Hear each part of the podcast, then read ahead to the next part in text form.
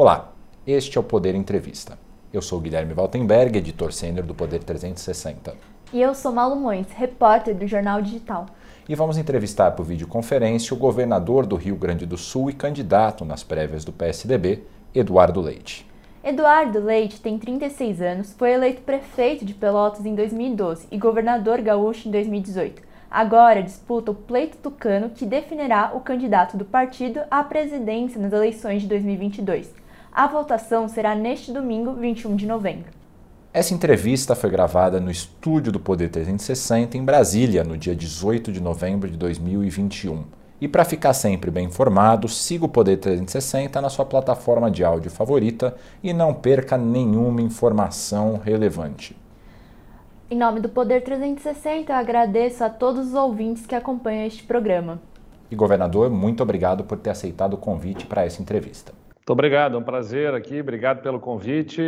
Estamos sempre apostos aqui para atendê-los. E eu queria começar com a primeira pergunta a respeito das prévias. Por que o senhor é candidato? Eu fui provocado por integrantes do meu partido, do PSDB, desde o final do ano passado, de que o PSDB deveria buscar uma alternativa, uh, apresentar algo efetivamente diferente, novo nessas eleições. Eu até falei nos debates aí que encerraram o processo da, do enfrentamento aqui das eleições, que a gente, que eu tenho, terei 37 anos de idade nas eleições do ano que vem, uh, sou governador de um estado no extremo sul do Brasil, isso, e sou o primeiro governador a falar abertamente que é gay. Isso tudo é diferente do que se está acostumado a ver de personagens políticos. Tem alguns que acham que é diferença demais, que é muita coisa diferente, mas eu acho que eh, nós não podemos ir para essas eleições buscando mais do mesmo, algo igual ao que sempre se viu. Eu entendo que a gente precisa, sim, falar das diferenças do, do, do povo brasileiro e as diferenças que nos fazem mais fortes, maiores, né? quebrar preconceitos, paradigmas. Aceitei a provocação que me fizeram, porque apresento isso que me faz diferente, mas ao mesmo tempo o trabalho eh, já feito como prefeito, como governador do meu estado, em situações muito difíceis, complexas e sempre com capacidade de superação dessas, desses desafios, dessas dificuldades, tanto no estado quanto na, no município, sempre não apenas fazendo o que é certo, mas do jeito certo, que é com diálogo, com respeito, construindo pontes. Uh, eu quero ajudar o Brasil a furar essa polarização que não é só inútil ela é prejudicial ao Brasil, ela prejudica muito o nosso país, essa polarização, essa luta de uns contra os outros. Para mim, chega de uns contra os outros, que sejamos todos contra os problemas do Brasil, que não são poucos, como a inflação, o desemprego, a desigualdade, o desmatamento. Tudo isso é o que deve ter as nossas energias de lutar contra e não uns contra os outros. Governador, tanto a sua campanha quanto a de João Dória questionaram a segurança do app de votação.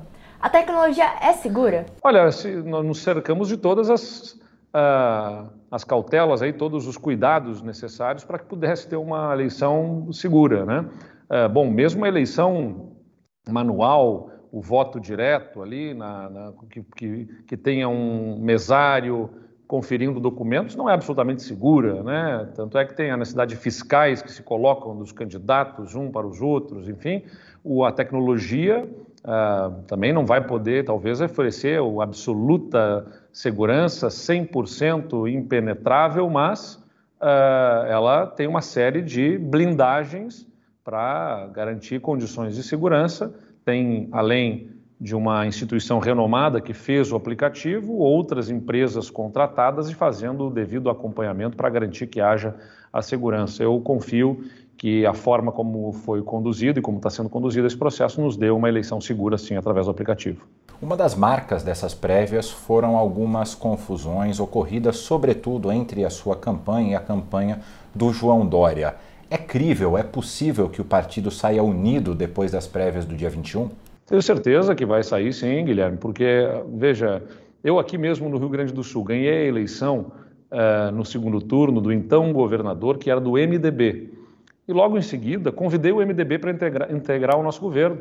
E eles, desde o primeiro dia do nosso governo, estão conosco, inclusive ocupando espaços de governo e nos ajudando a governar o Rio Grande do Sul, mesmo que tenhamos nos enfrentado, né, que um tenha sido vencido e o outro uh, o vencedor, nós uh, tivemos uh, a condição de sentar, dialogar e construir pontes para ajudar o nosso Estado a seguir um bom caminho. É próprio de um processo eleitoral que a gente tem enfrentamentos um pouco mais ácidos, a gente sublinha, né, destaca no processo eleitoral as nossas diferenças.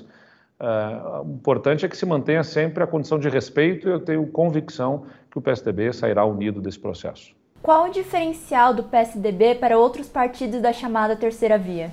Acho que o PSDB mostra já uma tradição e uma capacidade de gestão uh, nos municípios, nos, nos estados e no Brasil que parece ser aquilo que o país está precisando.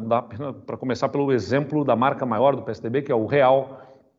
O Plano Real está, nesse momento, a nossa moeda, uh, comprando nada lá fora e muito pouco aqui dentro, né? cada vez menos aqui dentro. A inflação vai corroendo o poder de compra da população.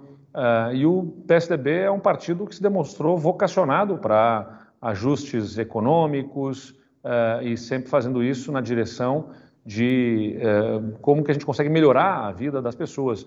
O, a gestão do PSDB é uma gestão que eu acho que é reconhecida por planejamento, agenda bem estruturada, as reformas que o PSDB conduziu, mesmo quando estava fora do governo, os, as reformas mais importantes dos últimos anos aí tem o, a participação do PSDB a reforma da Previdência, por exemplo, teve a relatoria do PSDB, a reforma do marco regulatório do saneamento, teve a relatoria do PSDB. O PSDB sempre ajudou a construir as reformas. É um partido com bons quadros, com capacidade de gestão, mas além de tudo isso, acho que é um partido que une essa capacidade de gestão com a sensibilidade. É, e a gente mostra isso nos nossos governos. Aqui no Rio Grande do Sul, por exemplo, a gente fez gestão para equilibrar as contas do Estado, que não conseguia pagar nem o salário dos servidores em dia, não pagava hospitais em dia, não pagava os municípios em dia, estava tudo com atraso. Hoje está tudo rigorosamente em dia. A gente abre os investimentos, que são os maiores da história recente do Estado, e estamos criando programas agora que a gente tem capacidade fiscal, capacidade de orçamento para isso, Uh, programas de transferência de renda aqui no estado, como o Devolve ICMS, que vai fazer devolução de ICMS, uh, do ICMS pago para 400 mil famílias aqui no estado, né? mais de um milhão, um milhão e meio de pessoas, uh, e um programa de, de bolsa permanência para os jovens na escola, o programa Todo Jovem na Escola, que vai pagar mensalmente uma bolsa de 150 reais por jovem em cada família que esteja matriculado na rede estadual uh, de ensino e ensino médio. Então, é, essa visão de gestão para ter recurso e governo que funcione, e de outro lado, colocar esses recursos e esse governo a funcionar, especialmente para as pessoas que mais precisam. Acho que isso é um diferencial do PSDB. E desde 94, o PSDB foi o primeiro ou segundo colocado nas campanhas presidenciais, mas hoje luta para ser não a primeira nem a segunda, mas a terceira via. Onde é que o partido errou nesse meio tempo, governador? Eu acho que certamente o partido tem as suas falhas, ele é composto por pessoas, é, não somos infalíveis e o partido não será infalível também, mas ele tem mais acertos do que erros. O que nós vimos na eleição de 2018 foi uma eleição completamente diferente por conta dos escândalos que se observava em relação à Lava Jato e, ao mesmo tempo, uma recessão econômica que fez o país mergulhar numa onda de desemprego, de perda de renda do trabalhador, que gerou uma insatisfação e uma, uh, um humor do eleitor para ir contra tudo que se via de tradicional na política. E assim o PSDB ficou impossibilitado de conseguir uh, se expressar com mais. Uh, mais capacidade de amealhar votos ali naquela eleição de 2018. Mas acho que a gente viu o que, que esse sentimento de destruição, de ir contra, nos levou, né? Nos levou para um segundo turno muito ruim que a gente não pode repetir no ano que vem. Uh, e é nessa, nesse sentido que o PSDB tem uma especial responsabilidade para as eleições de 2022, a de se apresentar em condições de ser competitivo, né, para ser uma terceira via, não um terceiro polo de radicalização. Da minha parte, eu entendo que a gente não pode entrar nessa eleição para ser mais do que aquilo, mais do que mais um pouco daquilo que a gente está vendo aí já de um candidato contra o outro, um querendo falar mais alto que o outro. Uh, não é um, não pode ser um terceiro polo de radicalização, tem que ser efetivamente uma terceira via e para isso tem que ser a voz da sensatez, do equilíbrio, para falar de futuro e não dessa briga do passado com o presente que está aí. É nesse sentido que eu acho que o PSDB deve se apresentar e ajudar o país a construir um caminho de sobriedade, sensatez e equilíbrio. Desde as primeiras conversas que eu tive com o senhor no Longínquo 2017, o senhor já era bastante crítico ali ao sentimento antipolítica, todo aquele discurso de que tal pessoa não era político, que estava entrando na política por essa ou aquela razão.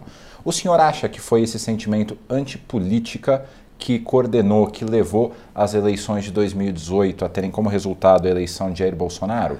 Olha, eu entendo que o cidadão tenha tido esse sentimento de antipolítica. Né? A política causou muitas frustrações, é, mas não é a política que, na verdade, que causou. Né? Alguns políticos, a forma como a política foi conduzida. Mas a política em si, ela é necessária, né? e nada mais é do que aquilo que a gente faz em casa. Um casal, sempre digo, faz um para o outro coisas que não gosta tanto, esperando que o outro também faça na sua direção, coisas que não gosta tanto para poder conviver, né? num ambiente de trabalho, num local entre os amigos, todo mundo tem que fazer, se vai fazer todo mundo aquilo, só aquilo que gosta e não fizer um pouquinho do que não gosta também em direção a outra pessoa, é, fica insuportável a convivência. A política é essa arte na democracia, um instrumento na democracia, em que a gente tem que fazer gestos e concessões também em direção aos outros, uh, buscando deles também as suas concessões, para que a gente possa minimamente buscar convergência e promover avanços.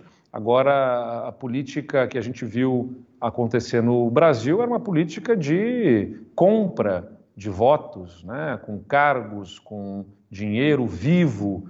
Eu não estou falando disso, eu estou falando de concessão das agendas, do propósito, né? ou seja, tem um deputado uh, que defende a região X, o tipo de política X, da saúde ou da educação, é legítimo que o governo sente, entenda qual é aquela agenda dele, faça gestos na direção da agenda que ele representa e busque de volta né, apoio do deputado para a sua agenda. Isso acontece em qualquer lugar do mundo, em qualquer democracia, mas o Brasil viu movimentos políticos errados e por isso talvez tenha havido uma onda de antipolítica.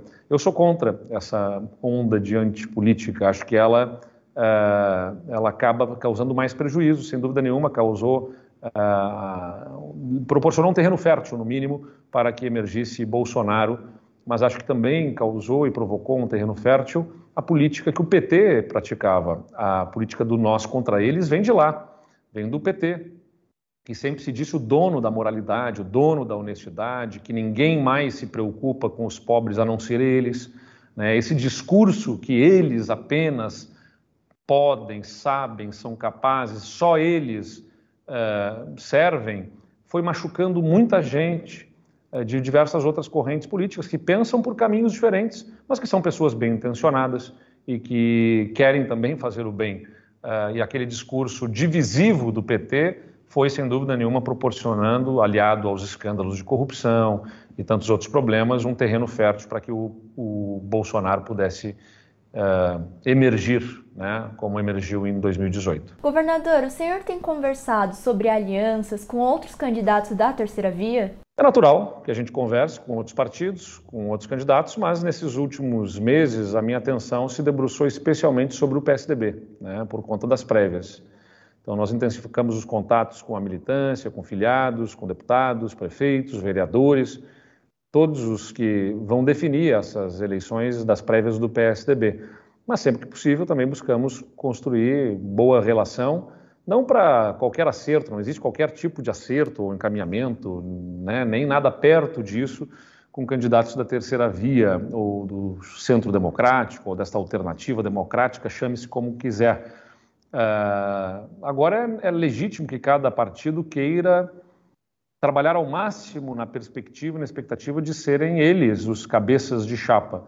Lá na frente, a gente vai certamente voltar a conversar. É importante que se mantenham esses canais de diálogos abertos, para que a gente abertos para que a gente possa lá na frente então quem sabe, promover a convergência para reduzir essa dispersão de candidatos na terceira via. E, governador, o senhor já mencionou que não disputaria como vice em 2022. Por quê? Por uma simples razão de que eu sou governador do meu estado e qualquer candidatura que eu tenha no ano que vem que não seja a reeleição, e eu já disse que não sou candidato à reeleição, demanda a renúncia ao meu mandato. Eu só renunciarei se for para ser o protagonista, o líder de um projeto. E isso não significa diminuir a importância de um vice. É muito importante ter um bom vice, mas uh, eu sou, eu tenho uma responsabilidade para com o meu estado. Se for para liderar um projeto nacional, então faz sentido eu renunciar. Se for para ser um coadjuvante, então eu prefiro atuar como coadjuvante numa condição que não me exija a renúncia para eu poder tocar a agenda que está transformando o Rio Grande do Sul e que vai ter no ano que vem os, o melhor ano do governo. A gente já está nesse momento agora conseguindo assinar contratos, investimentos uh, que o Estado não conseguia fazer até há pouco tempo. A gente virou o jogo aqui no Estado e a gente começa a viver o melhor momento do governo. Se for para liderar um projeto nacional, eu vou ter que deixar, mas se não for, uh, para liderar, então eu prefiro ficar aqui coordenando, ajudando o meu Estado até o último momento. O senhor guarda alguma mágoa dos seus adversários nas prévias do PSDB? Olha, Guilherme, eu uh, vejo boatos sobre pressões de diversas ordens, né, sobre prefeitos, vereadores, e às vezes que uh, o governador de São Paulo foi questionado sobre essas pressões, ele não negou. Né, nos últimos debates ali, quando esse assunto apareceu, eh, ele não negou que haja esse tipo de pressão. Isso me deixa eh, um pouco eh, incomodado, né, no mínimo, para dizer. Não sei se dá para dizer que é uma mágoa, mas é algo que me incomoda porque não é o PSDB que, no, no qual eu cresci. É um partido que deve respeitar a democracia. As prévias elas devem ser um momento de apresentação dos candidatos e de sensibilização. A gente tem que buscar cativar as pessoas. Porque no ano que vem, quando a gente quiser ganhar a eleição para presidente, não existe instrumento de pressão que faça o eleitor votar, a não ser buscarmos cativar, conquistar, inspirar as pessoas, motivá-las numa direção. Então, qualquer tipo de pressão indevida nesse momento é, é errada do ponto de vista ético e equivocada do ponto de vista de estratégia eleitoral. Mas Uh, eu prefiro focar ainda assim no que nos permite a convergência do que a divergência. E, mas, mas quais seriam essas pressões? É, o senhor tem algum exemplo para relatar? Ah, um dos isso? exemplos foi um dos exemplos foi o secretário de habitação do, da, do município de São Paulo que foi exonerado. Um outro exemplo é um vereador na cidade de São José do Rio Preto que teve a suspensão da sua filiação por conta de declarar apoio a mim. Né? Existem outros casos de vereadores em Guarulhos, em outros municípios do estado de São Paulo, que sofreram pressões de diversas ordens, né? Então tem alguns que tem e tem muita coisa de boato de gente que prefere não aparecer, não falar, mas tem estes que aparecem, né? E que nos deixam preocupados eh, em relação às práticas que são adotadas. Mas prefiro acreditar eh, eh, que sejam casos isolados, que não sejam sequer do conhecimento do governador. Eu sei que às vezes a militância se passa, faz coisas que não são nem de conhecimento do candidato, na disputa que fica mais tensa, uh, mas eu espero que fique isso esclarecido assim que possível. Como está a sua relação com o ex-governador Geraldo Alckmin? Uma boa relação, tive diversos contatos com ele ao longo da minha vida política, antes de ser governador, sendo governador e nos últimos tempos também né? tenho uma, uma admiração por ele, uma figura política de grande simplicidade e, ao mesmo tempo, de um senso de missão na vida pública que é totalmente em sintonia com o meu sentimento também em relação à política. Tenho uma ótima relação e, bom, eu não posso falar por ele, mas eu tenho sim a expectativa de poder contar com o voto dele na, no próximo domingo. E com relação ao deputado Aécio Neves, durante as prévias, sobretudo o governador João Dória disse que ele seria um dos seus principais cabos eleitorais. O senhor mantém uma relação constante com o deputado Aécio Neves? O deputado Aécio Neves é um parlamentar no exercício do seu mandato, com toda a legitimidade, reconduzido ao Congresso Nacional pelo povo de Minas Gerais. Exerce o mandato com a legitimidade de qualquer outro parlamentar e como qualquer cidadão que responde na justiça por acusações que são feitas, tem o direito de se defender, se explicar e, se for condenado, sofrer as consequências. E também, se for inocentado, né, celebrar e, e, e, exigir aí reparações em relação a, aos ataques que sofreu. Então, como qualquer cidadão responde aos seus processos, é um dos apoios que nós temos entre aqueles que nós temos de Minas Gerais. O Diretório de Minas Gerais, por unanimidade, decidiu nos apoiar.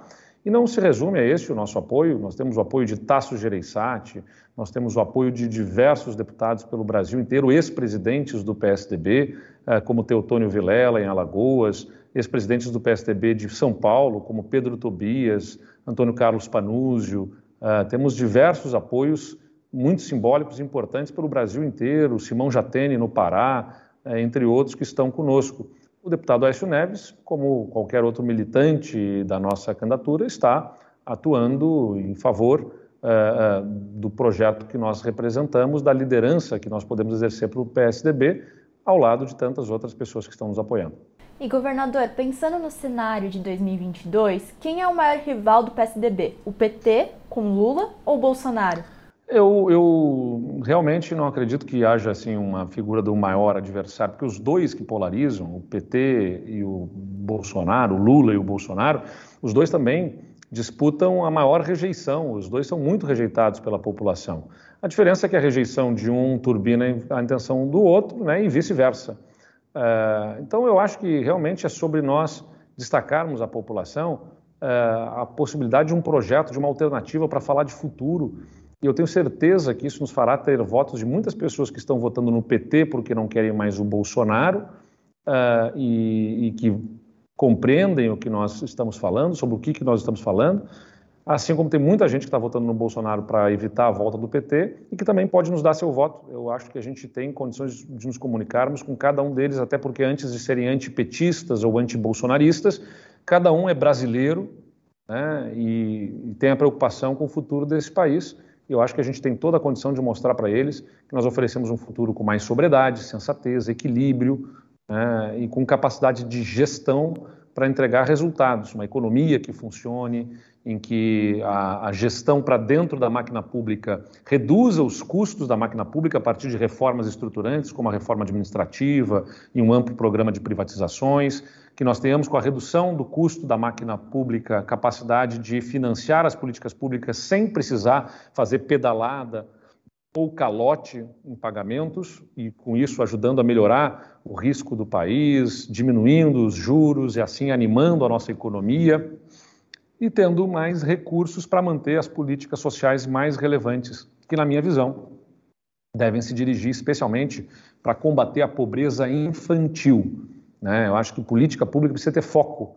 E o foco, para mim, no Brasil, tem que ser o combate, especialmente à pobreza infantil. Se eu tiver a condição de ser presidente, é algo no que eu vou me ver obstinado, é ter programas sociais que atendam especialmente esse público que é de 17 milhões de crianças abaixo de 14 anos. 42% da população nessa faixa etária está abaixo da linha de pobreza. E estando abaixo da linha de pobreza, é uma população que não vai se desenvolver no seu pleno potencial. E se não se desenvolver no seu pleno potencial, é um problema econômico, inclusive, para o país, porque a produtividade do Brasil uh, é determinante para o nosso crescimento econômico. Se a gente tiver uma população de baixa instrução e, consequentemente, de baixa produtividade, a gente vai ter muito mais dificuldade de gerar riqueza, de sermos produtivos e, consequentemente, vamos ter menor taxa de investimentos, uh, menor geração de riqueza, vai gerar menos capacidade para o Estado financiar as diversas políticas públicas e uma população mais dependente de transferências de recursos públicos. Uma parte considerável do PSDB vota junto do governo em uma série de projetos. Isso torna essa parte da bancada bolsonarista? Não, acho que assim tem que separar o que foi votado no governo, uh, que são pautas estruturantes do Brasil, reforma da Previdência, marco regulatório do saneamento, uh, por exemplo, são pautas de, do país, inclusive tiveram a participação do PSDB fazendo a, a, relatoria. Agora, tem outras pautas que, de fato, elas são uh, uh, mais atreladas a essa questão ideológica, né? mas que as razões para o voto são diversas. Vou pegar o exemplo da votação do, do, uh, uh, do voto auditável ou do voto impresso, seja como for o nome, né? Uh, a discussão sobre o voto impresso é legítima. A, a, a, busca por aperfeiçoamento na metodologia de votação é pertinente. A questão é que, sob o Bolsonaro, tudo vira um risco do ponto de vista institucional, com as intenções que ele tem de tumultuar os processos eleitorais, para simplesmente contestar né, o resultado que seja adverso para eles. A gente sabe que o que o Bolsonaro queria ali não era o voto auditável, ele queria ter a oportunidade de aumentar a contestação uh, do resultado das eleições. Uh, então, nem todos percebem isso ou perceberam isso. Talvez uh, a dificuldade para o PSDB venha do fato de termos enfrentado durante duas décadas, pelo menos, intensamente o PT e termos sido enfrentados e combatidos duramente pelo PT. Né? O PT foi, foi duro com o PSDB uh, ah, todo esse tempo, e, e, e, no momento que o PSDB não vai para o segundo turno, por natural, pareceu a alguns, não foi o meu caso, embora eu tenha declarado o voto no Bolsonaro, eu fiz as minhas críticas ressalvas para mostrar com clareza nas diferenças que nós tínhamos, o, o, mas para alguns parlamentares se o PT sempre nos combateu, quem viesse a combater o PT seria algo próximo a nós. Mas acho que está claro que não é. Né? Nós somos diferentes, bem diferentes do Bolsonaro. Talvez para alguns não tenha ficado isso suficientemente claro, mas eu confio que é pelo caminho do diálogo, tá? do debate de programa, de agenda, de visão de país que a gente vai conseguir corrigir o, os rumos aí para que a bancada possa estar suficientemente alinhada não simplesmente contra o Bolsonaro, mas a favor do que é o ideal e a ideologia do PSDB. Ao longo da campanha, o senhor evitou se posicionar contra o bolsonarismo de maneira assertiva. Por quê? Eu acho que eu já marquei muito bem as minhas diferenças em relação ao Bolsonaro, né? E aliás, acho que uma das grandes diferenças está publicada nessa semana num estudo do IPEA, né? O Instituto de Pesquisas Econômicas Aplicada, de Pesquisa Econômica Aplicada, que diz justamente que o Rio Grande do Sul é um estado uh, que se destaca por ter utilizado base científica, dados de forma robusta na sua estratégia de enfrentamento da pandemia, de forma incomparável no Brasil, né? de forma destacada. O Rio Grande do Sul uh, é, é um destaque positivamente no sentido do uso da ciência com base com base na ciência para enfrentamento da pandemia. E sempre fiz esse destaque das diferenças com o governo Bolsonaro. O que talvez eu não faça seja o enfrentamento com as palavras de ordem, com adjetivos que poderiam me ajudar a render, ter mais curtidas, mais likes e compartilhamentos nas redes sociais, porque não é a minha natureza. Eu não fico fazendo esse enfrentamento para poder ficar insistindo e ganhando audiência em cima de uma, de uma briga né? Eu tenho uma luta, é diferente de uma briga. Minha luta é pela população para atender as necessidades do meu povo. Meu povo que eu cuido nesse momento é o, estado, é o estado do Rio Grande do Sul. Quero cuidar do povo brasileiro também para atender e, junto com ele, melhorar o nosso país. Mas nesse momento, cuidar da população gaúcha envolve ter mínima condição de articulação também com o governo federal, por mais divergência que a gente tenha, enquanto for um governo que está constituído lá pelo voto, eu vou fazer o um enfrentamento sempre das ideias às quais me oponho, mas não simplesmente inviabilizar e cortar as comunicações. Governador, a nossa entrevista está acabando, mas dá tempo de uma última pergunta. Numa entrevista à Folha de São Paulo, publicada na quarta, na quinta-feira, o senhor é, contou que ligou para o João Dória para passar o pedido do governo Bolsonaro para adiar o início da vacinação. O que de fato aconteceu? Como foi esse contato e qual que era a sua intenção? Nunca houve pedido de adiamento, é importante dizer isso. Jamais eu pediria que se adiasse a vacinação. Pelo contrário, eu fiz um grande esforço para promover convergência eh, e entendimento, porque nós vimos é, é importante lembrar o contexto que nós vivemos e vivíamos no final do ano passado, no início deste ano, sobre a vacina. Uma disputa política pelo uso excessivo da, da vacina politicamente, uh, de um lado, né, notadamente aí pelo governo de São Paulo, pela forma de atuação do governador, e de outro lado do, do negacionismo à ciência por parte do governo federal do presidente da República. E entre esse negacionismo e um uso político excessivo, um embate que comprometia o calendário de vacinação para todos.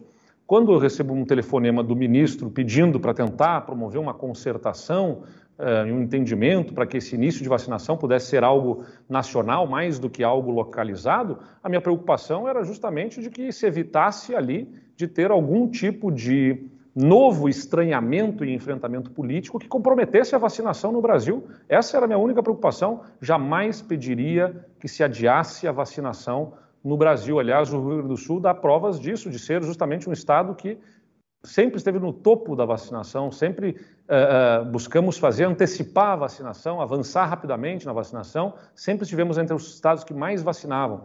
O que a gente está vendo é um absurdo de um uso político, mais uma vez, da vacina né, às vésperas das prévias do PSDB, uma tentativa de desfazer a imagem daquele que diz ainda aí a relatoria, o relatório da Eurásia, nossa candidatura lidera a, a, as prévias. Nós devemos vencer as prévias, essa é a expectativa.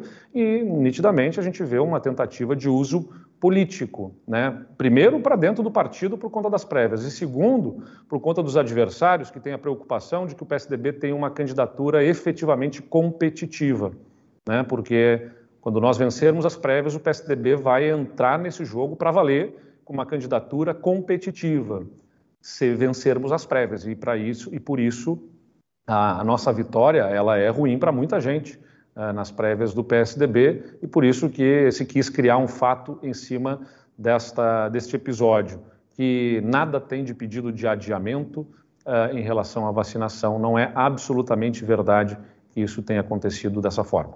Chega ao final esta edição do podcast Poder Entrevista. Em nome do jornal digital Poder 360, eu agradeço o governador Eduardo Leite. Muito obrigado, obrigado a vocês. E agradeço também a todos os ouvintes que acompanham este programa.